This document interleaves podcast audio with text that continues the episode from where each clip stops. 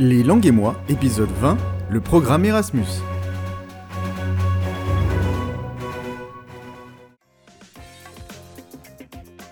Ravi de vous retrouver pour ce 20e épisode des langues et moi.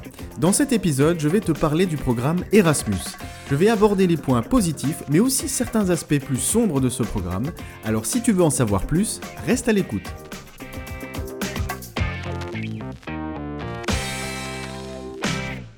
Qu'il te concerne toi ou une connaissance, ou bien un de tes enfants si tu es parent, le programme Erasmus, renommé Erasmus ⁇ il y a peu de temps, suscite de nombreuses questions. Très populaire, il est d'actualité la plupart du temps pour les étudiants qui souhaitent partir à l'étranger pour un semestre ou même pour une année entière. Bien que le programme puisse concerner un grand nombre de profils différents, comme les demandeurs d'emploi, les apprentis, les enseignants, etc., je vais dans cet épisode me concentrer sur le séjour étudiant. Le programme Erasmus, c'est d'abord une opportunité, celle de voyager et d'étudier à l'étranger tout en recevant des aides financières afin de couvrir certains frais. Les écoles et les universités disposent d'un service relations internationales et c'est là-bas qu'il faut te renseigner en premier. Tu peux aussi solliciter les étudiants et les étudiantes qui sont déjà partis à l'étranger avec ce programme, ils te fourniront souvent de très bons conseils. Développons d'abord les bons côtés de ce programme. Premièrement, et logiquement, si tu as choisi de séjourner dans le pays de ta langue cible, alors un Erasmus représente une superbe opportunité pour progresser. Rien de tel que de s'immerger dans la langue cible, tu le sais déjà, c'est la meilleure méthode possible pour mieux comprendre et mieux t'exprimer. Si tu es en colloque avec des étrangers, alors les échanges seront souvent dans la langue du pays d'accueil. Sans parler des échanges quotidiens, à l'université avec les profs, mais aussi dans la vie de tous les jours, pas besoin de te préoccuper de la grammaire, des temps ou du vocabulaire, la répétition quotidienne fera tout le travail pour toi.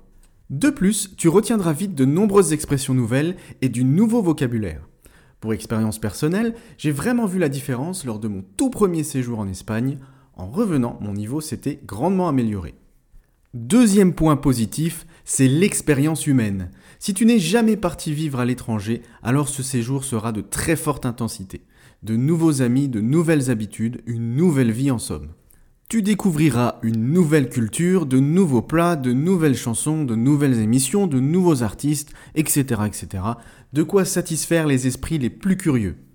N'hésite pas à t'imprégner de cette nouvelle culture, car le temps passe très vite. Le troisième point important se situe au niveau financier. En effet, partir à l'étranger ne s'improvise pas et représente un coût certain. Loyer, caution, alimentation, sortie, il te faut un budget solide. Heureusement, il existe des bourses pour t'aider à t'en sortir.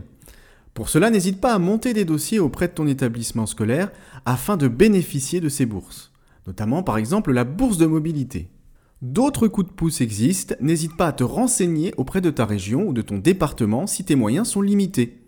Évidemment, gérer un budget implique de devenir plus autonome et plus indépendant. C'est une excellente préparation à la vie professionnelle qui t'attend ou qui attend ton ado si tu es parent. Le dernier point positif, c'est que l'année ou le semestre d'études à l'étranger est généralement plus cool qu'en France. En effet, les étudiants Erasmus ont souvent le droit à quelques petits traitements de faveur afin de faciliter leur acclimatation. Le but étant de ne pas te pénaliser lors de cours dispensés dans ta langue cible, donc plus compliqués à appréhender qu'en français. Attention, car bien évidemment, cela dépend de chaque établissement et de chaque prof. Passons maintenant au point un peu plus sombre. Justement, commençons par le budget. Gérer un budget ne s'improvise pas, et souvent, une bourse n'est pas versée régulièrement. En d'autres termes, tu peux te retrouver vraiment en galère pendant un mois et plein aux as, entre guillemets, le mois d'après. Alors attention à ta gestion de budget. Il faut prévoir large et au long terme. Autre point difficile, et je crois que c'est le point le plus important, sois prêt psychologiquement. Si tu ne te sens pas prêt ou prête à être loin de tes proches et de ta famille pendant un long moment, alors attends un peu avant de sauter le pas. Débarquer dans un nouveau pays, souvent seul, ce n'est pas évident et certains jeunes craquent et ne finissent pas leur séjour ou bien restent mais ne profitent pas du tout de l'expérience.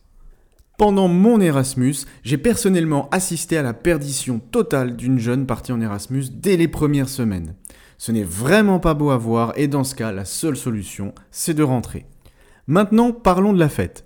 Alors oui, Erasmus étudiant, c'est forcément beaucoup de sorties. Je t'ai parlé de nouvelles connaissances, de nouvelles expériences, alors forcément, il est normal de se détendre, mais encore une fois, on parle de long terme.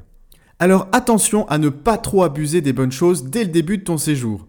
Car malgré tout, un séjour étudiant Erasmus doit valider un semestre ou une année universitaire. La nouveauté fait parfois perdre la tête à certains ou certaines, et attention, dans certains pays, certaines substances circulent très librement en soirée. C'est à toi de te responsabiliser, car encore une fois, tes proches ne seront pas là pour te raisonner. C'est pourquoi je te conseille de rester en contact avec eux régulièrement, mais pas tous les jours. Car il ne faut pas fragiliser ton immersion. Donne de tes nouvelles, raconte ton ressenti et demande des conseils à tes proches si besoin quand quelque chose ne va pas comme prévu. Pour terminer avec ces points un peu moins roses, ce qu'il faut à tout prix éviter, linguistiquement, c'est de t'entourer uniquement de compatriotes. Dans certains pays, la communauté française est très présente. Il est alors très tentant de faire une colloque avec un ou des compatriotes, de sortir avec eux, de se mettre à côté d'eux dans les cours, etc., etc. Il faut absolument que tu multiplies les connaissances afin de ne pas trop entendre du français pendant ton séjour. Sinon, linguistiquement, tu ne feras pas beaucoup de progrès. Bien entendu, ce n'est pas absolu. Tu peux toujours fréquenter des compatriotes, l'essentiel est que tu ne cèdes pas à la tentation de tout faire en français. Pour résumer, ce séjour est une opportunité à saisir absolument si tu souhaites améliorer ta langue cible. Mais c'est aussi une expérience humaine incroyable et formatrice. Que tu fasses un semestre, une année ou un stage en entreprise à l'étranger, prends le temps de t'imprégner de la culture de ton pays d'accueil. Discute avec tes collègues ou tes camarades, sors le soir, regarde des programmes à la télé dans ta langue cible, bref, profite et ne retiens que le meilleur. Voilà pour ce petit aperçu du programme Erasmus étudiant. J'espère qu'il te donnera envie de te lancer. Tu peux toujours trouver des infos sur le site info.erasmusplus.fr ou en te renseignant auprès de ton établissement scolaire ou ton établissement de formation. Sur ce, je te dis à très bientôt pour un prochain épisode des Langues et moi.